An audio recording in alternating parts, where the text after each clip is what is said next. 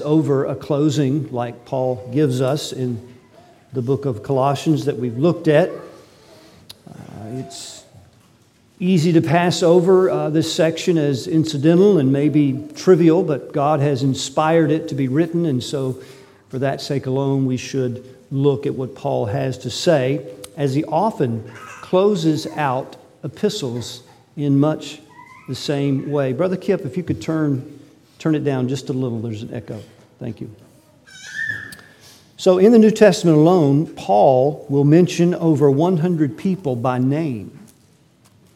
In Romans 16, he mentions 26 people alone, and in Colossians 4, you will count 10 people he mentions by name. And often, when he does this, he uses a compound word in the Greek with the prefix soon, and then another Greek word to follow. Soon. It's often the English word fellow fellow laborers, fellow prisoner, fellow workers, fellow soldiers, fellow servants. He uses this prefix three times, beginning in verse 7 to the end of this chapter. Fellow soon means together with. It's a partner, it's an associate, it's a comrade, it's someone that is sharing in an activity. We use the word fellow in the English to mean something similar. When you have a common interest, a common bond, a common pursuit, a common goal that you're after, you might call that person a fellow, a fellow worker, a fellow in a shared interest or activity. So, Paul is going to make it clear here when he's seeking to advance the kingdom of God, he needs many, many fellows to help him in labor.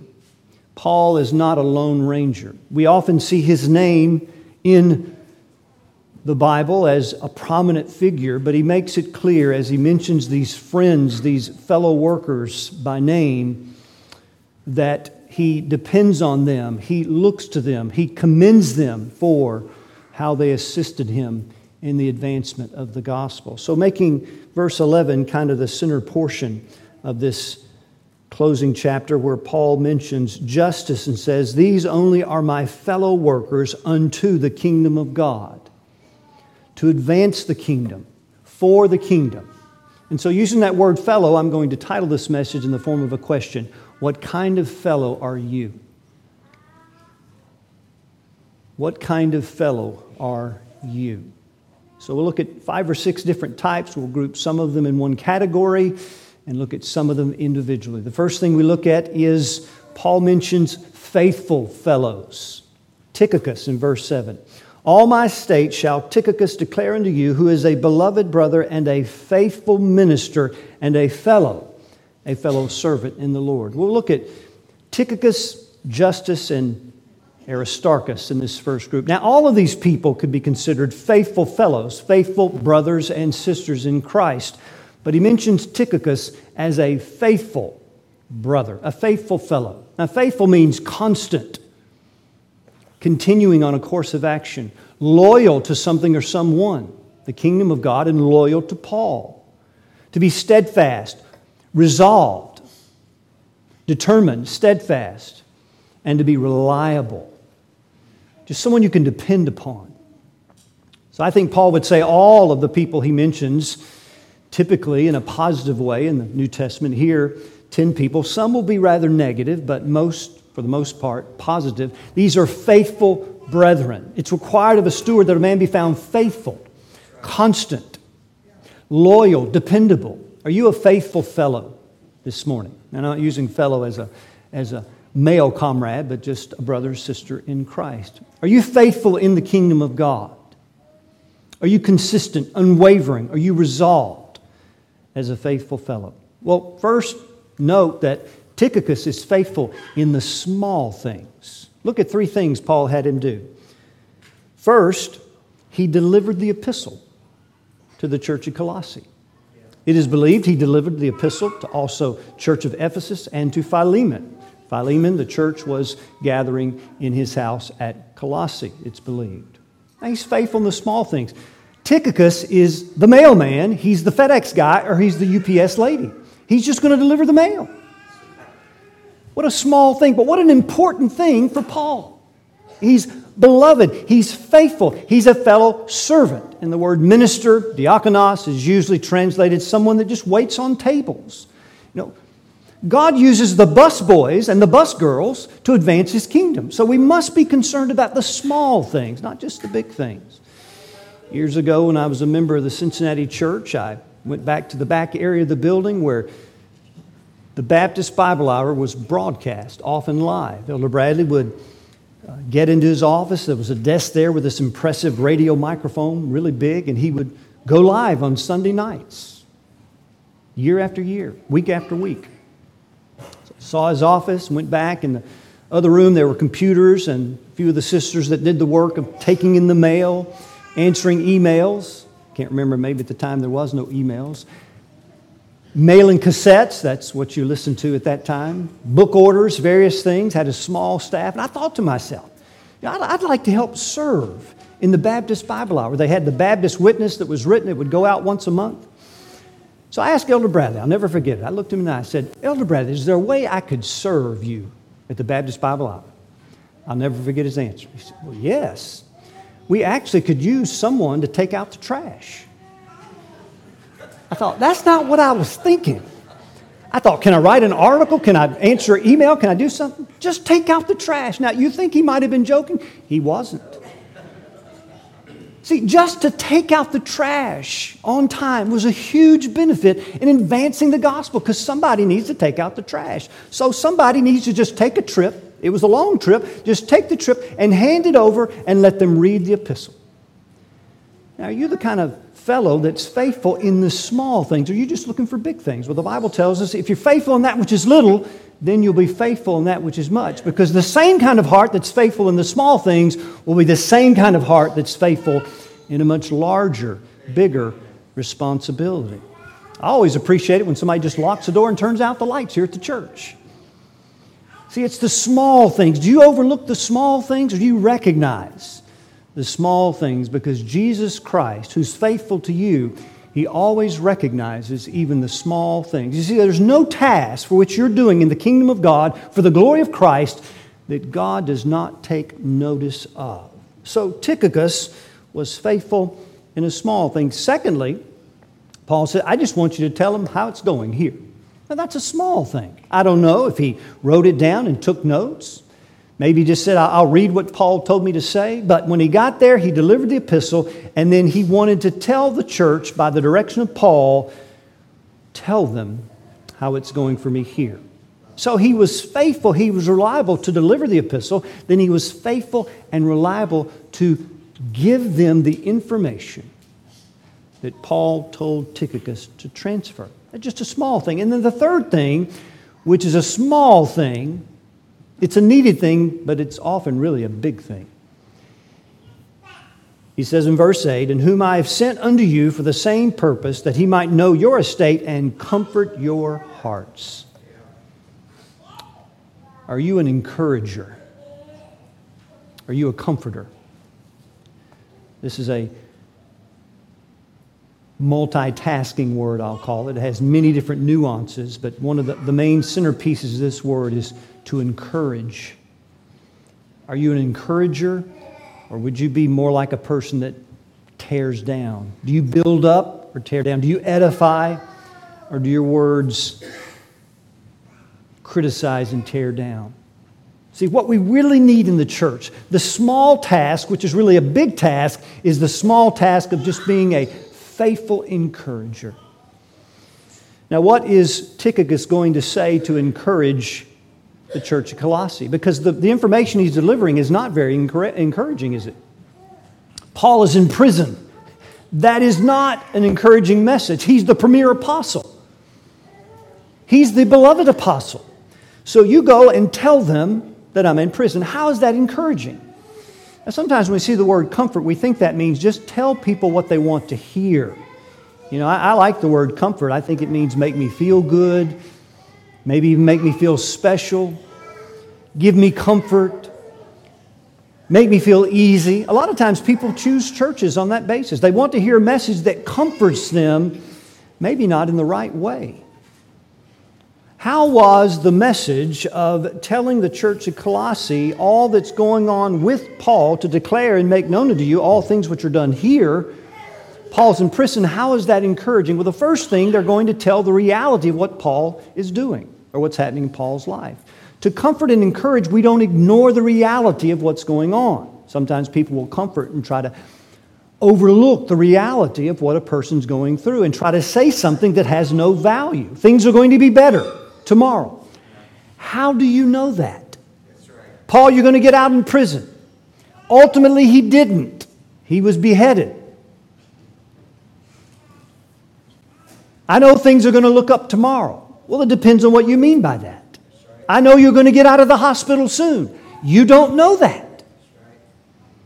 That's not comfort because that not, is not reality. The reality is Paul is in prison. We don't know if he'll get out. Now, the other set of uh, circumstances, or reality, I'll call it, that needs to come alongside of the reality of what's happening in Paul's life is the reality of God. Yeah. Right? If you're going to encourage someone's heart, we don't ignore the reality of what's happening. That never makes anybody feel good.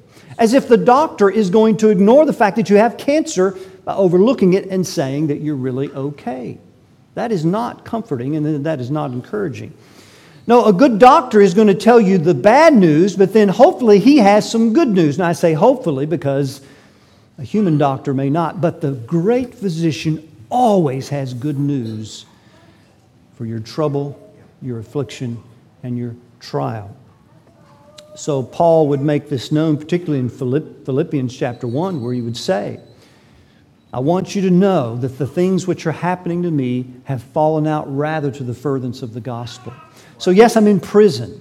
I've been changed to this guard. But I want you to know what God is doing in my circumstances while I'm in this condition called prison. You see this also in the letter to First uh, Thessalonians or the Thessalonican church in uh, First uh, Thessalonians chapter 3 and verse 2, where Paul sends another fellow called Timothy. He's not mentioned in Colossians chapter 4, but he's mentioned in chapter 3 of the next epistle in order. He sent Timotheus, our brother and minister of God, and our fellow laborer. Timothy was a faithful fellow in the gospel of Christ to establish you and to comfort you concerning your faith.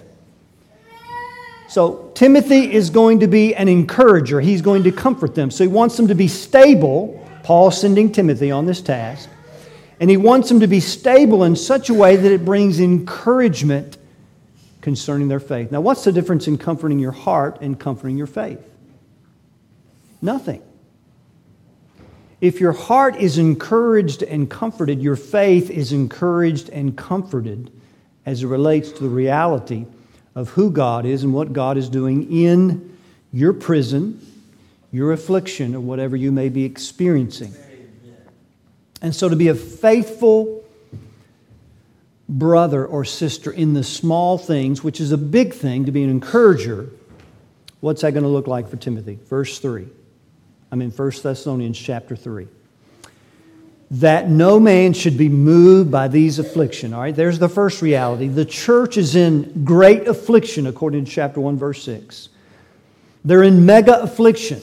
So Timothy doesn't go there and to try to ignore the reality that something that is not good is happening. It's called trouble, affliction, and persecution. So, if he's going to comfort them and encourage them, he, he is not going to ignore that reality. So that no one would be moved by these afflictions, that's one reality. Here's the second reality that produces the encouragement and stability. We don't know exactly what Tychicus said, but if he's going to comfort like Paul would tell Timothy, then he's going to include this encouraging word. For yourselves know that we are appointed thereunto. This affliction that's real, that's hard, that's painful, that's difficult, that's a reality in your life. It's an affliction that you've been appointed to by a divine appointment of God. Both sets are reality, both are true. But the reality of God's divine appointment is the message that brings stability, to be rooted and grounded, and that gives our souls encouragement when we may be hurting greatly. How can knowing that your afflictions are divinely appointed by God be a comfort to your hearts? Well, verse 13, when Paul prays for the same church, I'm in 1 Thessalonians chapter 3, he says, To the end that God may establish you unblameable in holiness before our Lord Jesus Christ. What's the purpose of the divine appointment? It's your holiness, that you might be a partaker of His holiness. And if you're a partaker of God's holiness, you're going to be a partaker of His joy. Because the aim of holiness is to love God and to love your neighbor. And the love of God is what brings us contentment and peace and joy.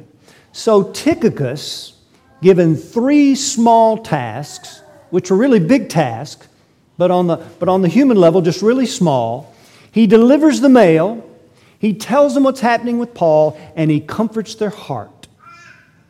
And I think, according to the pattern of what Paul said Timothy to tell the church at Thessalonica I'm in prison, but I want you to know God is at work and He's advancing the gospel, and He's got me here for a purpose. And understanding that purpose helps us to comfort one another when we're in those circumstances where it's hard to see. The darkness may be hovering thick, and so we need, beloved, to be faithful fellows, just in the small things of bringing a word to one another. We need to bring the gospel. We need to hear the gospel over and over again from one another to encourage our hearts to be stable, as we learned in Colossians 1. If you continue in the faith, grounded and settled, and be not moved away from the hope of the gospel which you've heard. And what is God going to use in your life so that you will not be moved away from the hope of the gospel and you'll be grounded and settled, rooted and built up? He's going to use you. Just in the small, faithful ways when you just bring a word of comfort, a word of encouragement, a word of grace to one another.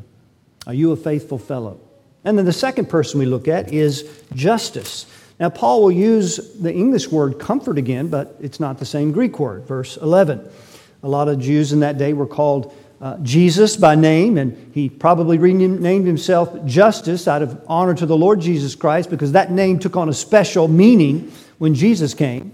So he's called Justus, who are of the circumcision, these only, which I think it points to the people he stated thus far as being Jewish uh, by birth, first birth, but spiritual Jews by second birth. These only are my fellow workers under the kingdom of God, which have been a comfort unto me. Right, here's the second person who's faithful in something small. The word comfort here means to relieve, to alleviate. When you alleviate something, you help lessen the burden of suffering or you take away a deficiency that is present. Now, we don't know exactly in this context how Justus was a comfort. He alleviated something in Paul's life, he removed some deficiency. But we do know in two other places when this word is used what Paul meant. Philippians 1:25 he mentions another faithful brother, Epaphroditus. He said, but I suppose to send unto you Epaphroditus, my brother, my companion in labor, is the same Greek word for fellow worker. Here it's plural, Colossians 4, singular in Philippians 1:25. He's my brother, he's my companion in labor, he's my fellow worker, fellow soldier, but your messenger and he that ministered to my wants. So, what happened? The church at Philippi sent Epaphroditus on an 800 mile trip to where Paul is in prison in Rome. If you could drive it about 19 hours, no cars. Six weeks. Six weeks. Now, I don't know if he was married, family. He, he had some kind of family because he was on the earth. He left them all behind. I don't know what his job was, I don't know what his income was, but he left that behind for a period of time. He travels 800 miles to go see Paul. Now, this must have been a really big task. I mean, he's going to do something really big here.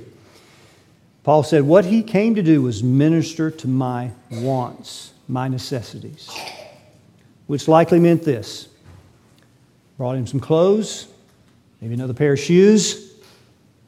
If you need another set of eyeglasses, if he wore those, brought him that, maybe some food, maybe some Tylenol, some medicine. In prison, Paul had needs physically. And this church sent Epaphroditus 800 miles as a companion in labor, as a fellow worker, to do a very small thing, so it seems. Just to deliver to Paul things he needed to keep him going in prison. Would you be such a faithful fellow? Or would you say that that's such a small thing? Now, of course, we live in a time where such necessities can be obtained in a very quick way. You can even have them delivered. But have we used that convenience to become kind of complacent to our needs to one another and service to each other? So Epaphroditus did a small thing, but to Paul it was a big thing because he was a fellow worker unto the kingdom of God. Paul needed this. And people supplied his necessities so that he could keep writing as he did from prison. The second one is in 3 John, and this man is called Gaius. And so in 3 John 5, or verse 5 of 3 John, only one chapter, John would say this about Gaius Beloved, thou doest faithfully whatsoever thou doest to the brethren and to strangers. So Gaius is doing something here, and what he's doing, he's faithful in it. He's constant, he's loyal, he's reliable, he's dependable. And he's doing it not only to brothers he knows, but to people he's never met, strangers. Which, that is, these brothers and strangers have borne witness of thy charity before the church. So these brothers, these strangers, they go to a church and they say, Let me tell you about Gaius. Let me tell you how faithful he is. Let me tell you what he did. What did he do? Whom if thou bring forward on their journey after a godly sort or in a manner that honors God, thou shalt do well because that for his name's sake they, the brethren and the strangers, went forth taking nothing of the Gentiles. Verse 8 We therefore ought to receive such that we might be fellow helpers of the truth. Now, what big task did Gaius do to be a fellow helper of the truth? He was helping advance the truth, uh, the truth of God. When an evangelist, when a missionary, when a preacher came in town, he gave him a bed. He fed them breakfast.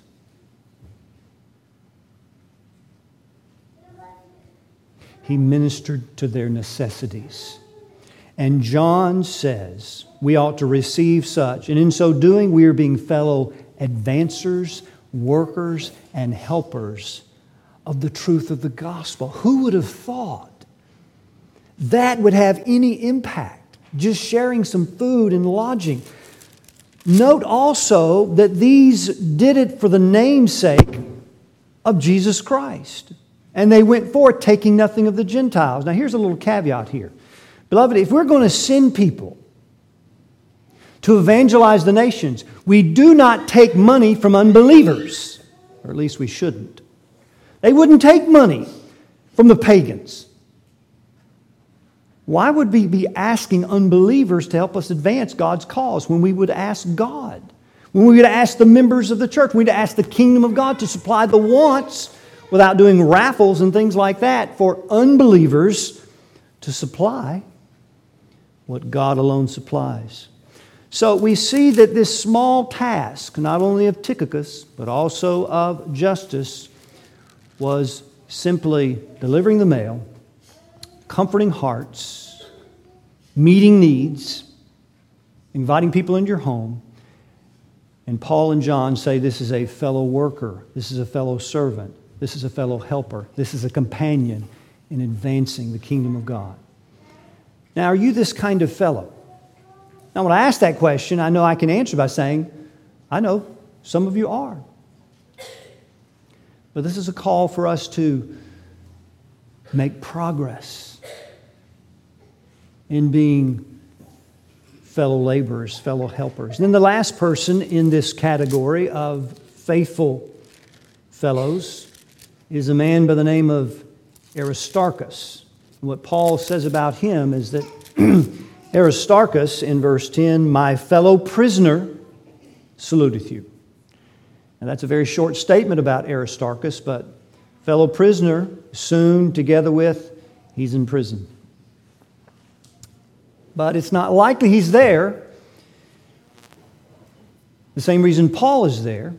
Could be, we don't know for sure, but it's also likely he's there simply because he's traveling with Paul. It is not safe to travel with Paul. You have to think hard about traveling with Paul. Because where Paul ends up, you will end up also. In Acts chapter 19, when Paul is at Ephesus, an uproar, a tumult is stirred up by Demetrius, who was a maker of silver shrines to the goddess Diana, and he was making a lot of money with all the other tradesmen. And they saw that Paul's preaching was turning people away from the goddess Diana and therefore turning people away from his profitability. So, in a big uproar, they seized who? Aristarchus and dragged him into the theater. And in that tumult, he could have lost his life, but he was spared. The next time we see him, and apparently he's a man of Thessalonica, according to Acts 20, verse 2. We find him in Acts 27, verse 2, where Paul enters a ship from Adramyttium. He's going to Italy because he appealed to Caesar in that kangaroo mockery kind of courtroom, where now he's on his way to Caesar. And it says, according to Luke's writing, and there was one Aristarchus that was with Paul, which means Aristarchus was on the ship with no food and didn't eat for days. Aristarchus was on the ship when they went into the storm called Euroclydon. Aristarchus experienced the shipwreck on Miletus, and Aristarchus makes his way to Rome, and now he is a prisoner with Paul. So Aristarchus represents the faithful fellow in the hard things. That's not an easy thing. Now, I would admit delivering the mail, that, that's easier right? Now, that requires faithfulness, but that's a bit easier than traveling with Paul. Would you be a faithful fellow to stick with someone, a faithful friend in the church, in a very hard time? See, the answer to that question is to ask yourself how committed are you in the easy times? See? I could tell you, well, I think, I think I'd remain faithful. I think I'd be committed to them. But the answer to that question is your commitment now in the kingdom of God to other faithful brothers and sisters. That's going to tell you what you'll be in the hard times because you don't become a different kind of person moving from the easy times to the hard times. Paul will make this point about faithful men in 2 Timothy chapter 2. You'll remember when he says, Thou therefore, my son, be strong in the grace that is in Christ Jesus and the things you've heard of me, Paul to Timothy, Timothy, you teach the same thing to faithful men, which shall be able to teach others also. And here's his conclusion about faithful men. And we're going to apply this to faithful men and women. He's talking about ministers there. We're going to make a broader application. Thou, therefore, endure hardness as a good soldier of Jesus Christ. Why do you need to be faithful to teach others also? Because there's going to be great opposition from false teachers and false brethren, which will not endure sound doctrine, which are supposedly in the kingdom of God, but they won't endure sound doctrine. It's going to require hardness, Timothy, for these faithful men to transfer truth to the next generation in a culture we're living in now, because there's going to be great opposition.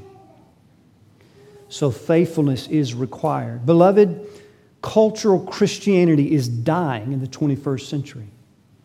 Shallow Christianity is going to die. We're either going to go deep in the truth of God or we're going to going home.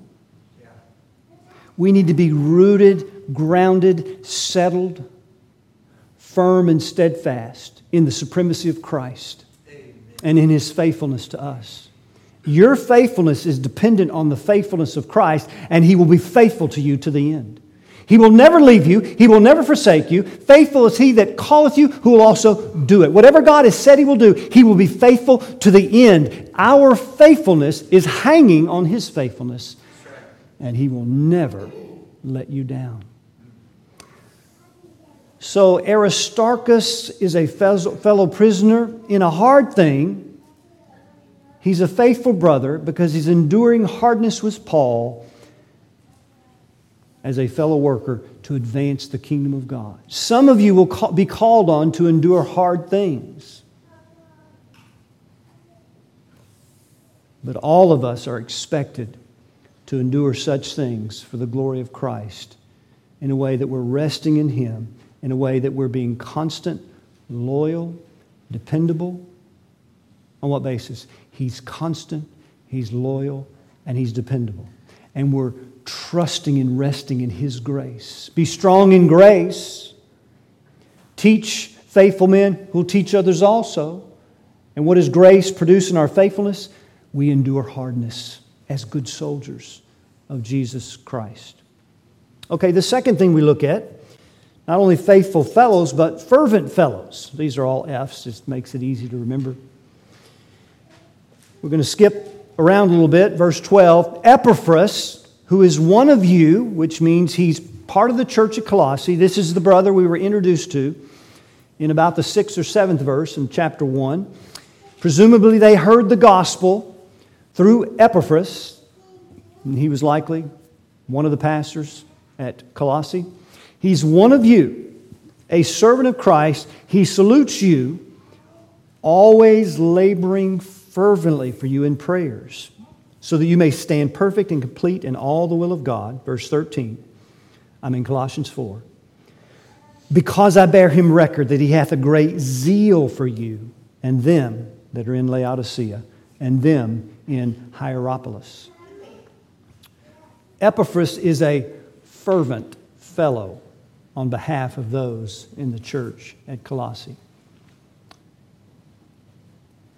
Laboring fervently is a, a, word, we get to the English word agony. We've heard this word before, agonizomai, agony, the, the thrill of victory, the agony of defeat. You know, you've seen the skier, if you're old enough, that he just wipes out.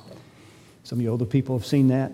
Agony, agonizomai means to contend, to wrestle, to compete. It's an athletic term. So Paul uses this term in a, in a few places. He would tell Timothy in 1 Timothy 6:11, "Fight the good fight of faith." He would say concerning himself in 2 Timothy 4 and about the 5th or 6th verse, "I have fought a good fight." Same Greek word. In 1 Corinthians 9:25 he would say, "He that striveth, he that contends, he that races, he that trains, trains for the mastery, but he's temperate, he's self-controlled in all things." Now, they do it to obtain an corruptible crown, we do it for an incorruptible. Using the metaphor of an athlete running in what is now called the Olympic Games, the, the striving, the training, the pressing forward, every muscle straining to obtain the victory. That's the word picture that Paul gives us. Now, the question I have, and maybe you have, is how do you pray that way? you know, you ever thought that? Now, here's the picture I get I picture Epaphras in his living room, and he's just wrestling, being like he's with a demon. He's up on the table, hit the table, things are being thrown across the room. He's wrestling like a guy wrestling on the mat in a competition. That's just the thing that comes to my mind. Or maybe like Gandalf in Lord of the Rings with Bog, Balmog, Balmor, whatever his name is. This, thank you. This big demon with fire, you know, he's wrestling him in this, this this cave that goes down to abyss and hits the water, and supposedly for days he wrestles till he comes out victorious. That's the image I get when you think about an athlete straining and striving, and we're supposed to do that in prayer. But is that really what Paul is saying? If it is, I'm going to guess nobody in this room has ever really prayed fervently.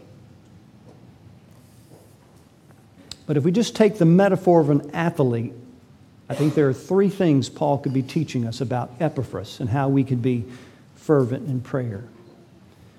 Number one, the athlete that wrestles and contends has a real opponent and a real threat. Do you know you have a real opponent and there's a real threat? I think Epaphras knew that. And so his praying was fervent. You know, the athlete that thinks the other team is not good enough, not a real threat, what happens? He loses the match. This athletic term, I think, is telling us, first of all, there's a real threat. Who is it? Well, it's the demonic world, first of all, isn't it? Ephesians 6.10. Finally, brethren, be strong in the Lord in the power of his might. Put on the whole armor of God that you may stand against the wiles of the devil, the schemes. There's a real opponent and there's a real threat. What's the threat? You may not stand. Or language means nothing. Put on the whole armor of God so that you might stand, which means if you don't, you might not stand. Now look at what Epaphras is laboring for that you might stand perfect and complete in all the will of God. There's a real opponent. And having done all to stand, stand therefore. Ephesians 6 11 and 12. There is a real opponent and there is a real threat. And when you're praying with that in mind, then you're starting to pray fervently. Now, it, doesn't mean your body is moving around and you're doing like that athlete that's straining, but there's a certain spiritual straining because you know. Epaphras knows there's a real threat at Colossae, and so he's engaging in prayer because prayer is the means, part of the means that can remove the threat. The athlete knows there's a real threat of losing, not just as a real opponent, right? Athlete goes to the match, goes to the game. He said, Well, there's somebody who's going to be there that's going to compete against us. I know there's an opponent, but he's no threat. Again, that's the team that loses it big. What's the threat? Again, that you may stand perfect and complete in all the will of God. If that's not a threat, meaning if, if, if we're not on guard, if we're not prayerful, if we're not putting on the armor of God, and it stands to reason we may not stand perfect and complete in all the will of God. Now, what does Epaphras mean by this? To stand is to be firm, it's to be stable, it's to be standing by faith. It's that we're continuing grounded and settled, and we're not being moved from the gospel, which means there is a threat that we could be moved away from the gospel. We need to be rooted and being built up in Christ. The trees that are not rooted are like the chaff which the wind drives away. Psalm 1. To stand connecting with the will of God simply means to stand in the pathway of God's will and not moved away from the gospel. Do you go back to doing your own will again? So, in all the will of God doesn't mean you do every conceivable thing that God could will for your life. It means you're on a pathway of doing the will of God. And standing by faith means the fruit of that faith is you're continuing on the pathway of doing God's will.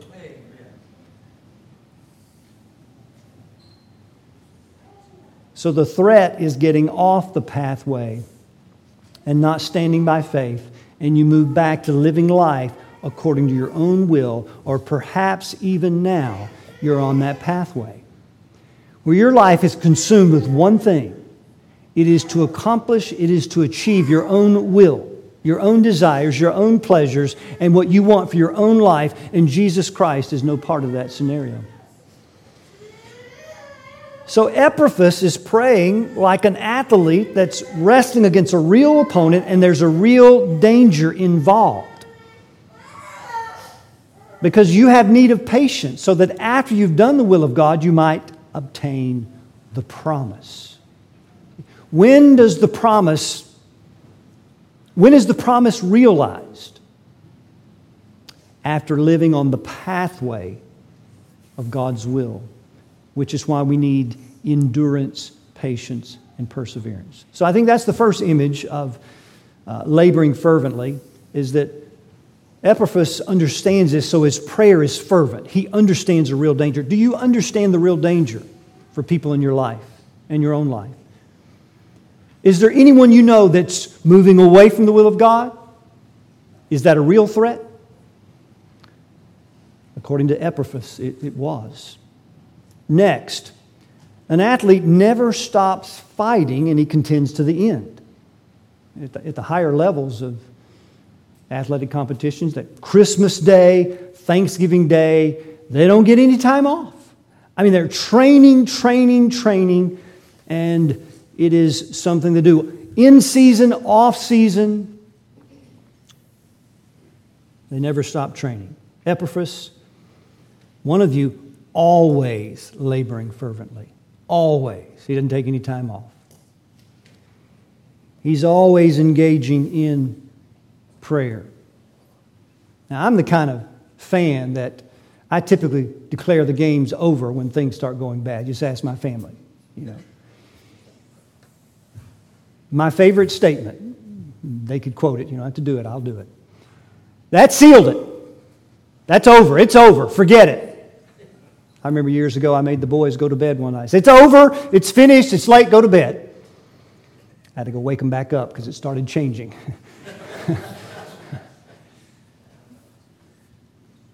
Epaphras is not that way. He's the athlete that even if there's one minute left in the game, he's given it everything he's got in prayer. He keeps going, he keeps praying. Now, we, we see an example of this with Jacob, who wrestled with an angel at the ford Jabbok when Esau, with 400 men, was coming to meet his brother. And the last word that Jacob heard about Esau was, When I see him again, I'm going to kill him. Jacob has two wives, he has a big family, he has servants, he has camels, asses, oxen. He hears the news, he gets a strategy. He divides into two companies. If he slaughters one, maybe the other half will get away. He sends a series of gifts to Esau in droves, in separation, one after one, telling the same thing. This is a present from your brother Jacob. Maybe he'll have mercy. And then he sends his family over the stream where he is, and he's left alone at night. And that night, he wrestles, he contends with a man all night long. This man is an angel of the Lord, capital A. It's a strange wrestling match, and we know from Hosea 12:4, when Hosea interprets this wrestling match, he said he had power with the angel and prevailed, which means he had victory over the angel of God, which is believed to be uh, an epiphany of the Lord Jesus Christ. But strangely, is the point in time when he prevailed. So he's wrestling all night. The angel didn't prevail over Jacob. Jacob didn't prevail the, over the angel until the angel touched the hollow of his thigh.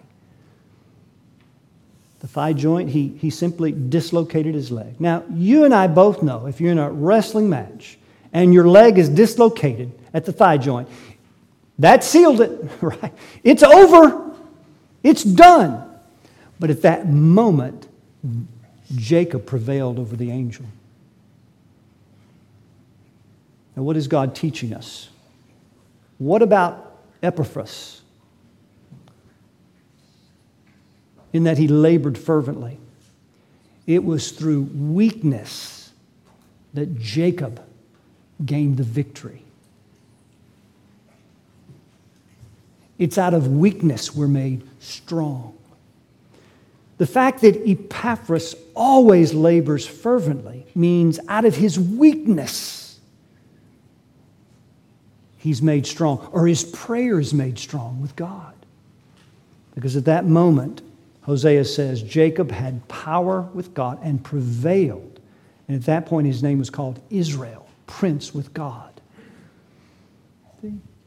We, at no other time, perhaps express our destitution, our weakness, and our deep need than when we're praying, burdened for one another with prayer that keeps going and that never quits. Because out of that weakness, God hears, God answers. And when it's in, in, in accordance with God's will, He answers that prayer through weakness. God appears in His glory in Zion and builds up Zion. How in Psalm 102? Mentioned many times. He will regard the prayer of the destitute, He will not despise their prayer.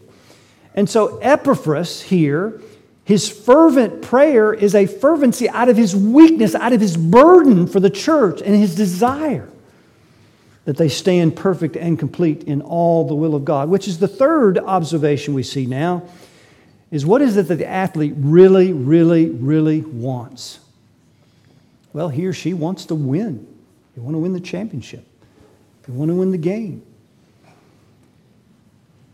Verse 13, for I bear him record. Now, this is one of the ways Paul knew that Epaphras labored fervently, like an athlete in prayer. Maybe he heard him praying, but this is the, the record, this is the testimony that he hath a great zeal for you.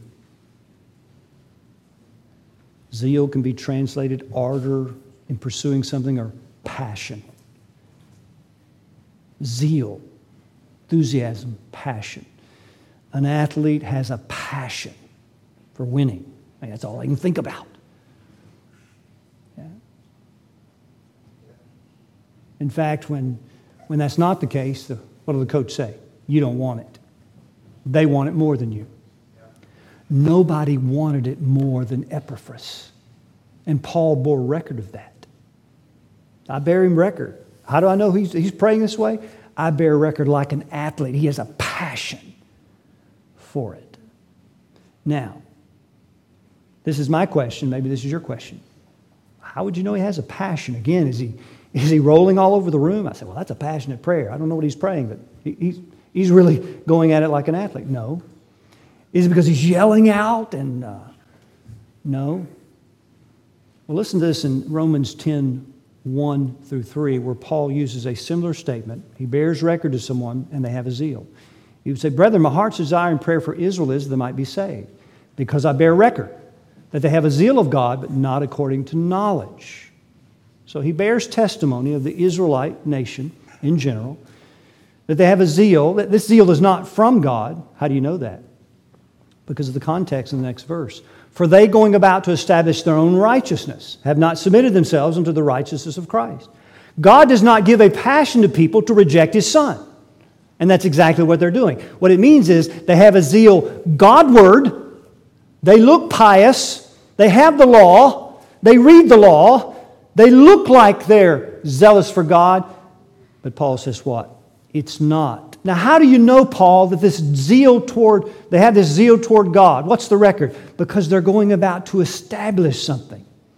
In other words, the zeal that's in the heart, that's a misdirected zeal, it's a wrong zeal, is expressing itself in what they're doing to establish their own self righteousness. The detail that they would go to to tithe mint, anise, cumin, the rigidness to wash as they did to establish their own righteousness. See, the point is, the record that they bore expressed itself in how it was lived out. All right, let's apply that to Epaphras. For I bear him record that he hath a great zeal of God. So after Epaphras prays fervently and keeps praying that they would stand perfect and complete in all the will of God, he says amen, and then he goes to work to accomplish the very thing he prayed for. Because an athlete can't just desire to win. I have a passion for winning. Well, let's go practice. I'm not going to do that. I just want to win. I have a real passion to play the piano. Well, let's go take lessons. No, I just have a passion. See, the passion expresses itself in the activity and the burden of the heart. Are you a fervent fellow? You may say, I have a passion for this church I have a passion for this church to be a healthy church, a thriving church, a growing church, a discipling church. Amen. Now, what are you doing? Well, if just the pastor would start getting passionate, or those deacons, no, you. You're the one. See? Paul bears record of his fervent prayer because his zeal starts expressing itself in how he's relating to the people he's likely pastoring.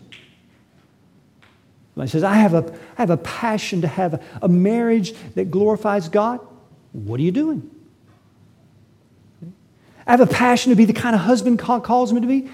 How have you worked on that? I have a passion to be the wife that God calls me to be. What have you read in the Bible recently? What have you done? I have a passion for this church to be a discipling church. Are you in a fellowship group?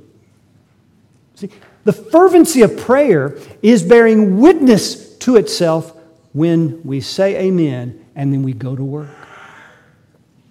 Are you a faithful fellow? Are you a fervent fellow? I think in many ways you are. But in many ways, we would all recognize we need to grow and to increase and to be more faithful in the small and the hard things and to be more fervent in prayer, burdened for the kingdom of God, burdened with a passion for God's name to be glorified. Because Epaphras' passion for the church to stand perfect and complete in all the will of God must be in harmony with God's passion for the supremacy of Christ in the preeminence of everything, because that's why he made him head over the church. The beginning, the firstborn from the dead, that in all things he, the preeminent Christ, might have the preeminence and the supremacy. So we can't separate a passion for God's people and his kingdom and a passion for God's Son to be glorified and magnified. Do you have such a passion? Well, if not, we can be like Epaphras and find it in prayer, asking God, God, would you make us the kind of church that stands perfect and complete in all the will of God? Because the threat, again, Paul said, This I say, lest any man beguile you with enticing words. Then he says, Beware lest any man take you captive by philosophy and vain deceit after the traditions of men, the rudiments of the world, and not after Christ. For in him dwelleth all the fullness of the Godhead bodily, and you're complete. That's a form of the word to perfect and complete in all the will of God. He's laboring so they would understand their, the fullness that they have in Christ and to be satisfied with Jesus Christ so that they're not beguiled, led away captive, allured from the pathway of God's will, but that they would be mature, maturing Christians that are standing on the pathway of God's will. May God bless us to be a church that keeps growing to that end. Now, we only looked at about four people, so I guess we'll have to come back to this later and see what Paul would encourage us with with the other uh, people that are mentioned in this chapter. Let's go to the Lord in prayer. Father, I thank you, Lord, for putting such people in your word, people just like us who are common, ordinary people that have jobs, that have families, that have responsibilities, but yet in different ways you were using them in your kingdom to advance it. And Paul honored them as friends and as fellow companions, fellow laborers, fellow workers, fellow servants, fellow soldiers, fellow prisoners, because he could not have done what he did without them. And Lord, we as a church cannot do anything without all the body with the different gifts you've given us to be faithful, to be fervent, to be fellow workers under the kingdom of God. So I thank you, Lord, for all those here for many years that have been doing just that. And I pray that you would increase that among us, increase our disciple, increase our prayer life, increase our growth in the Lord, gospel growth, and do it in a way that Christ is seen for who he is and may we take one step closer just in this week of being more like Jesus, our Lord and Savior. We ask you all this in Jesus' name.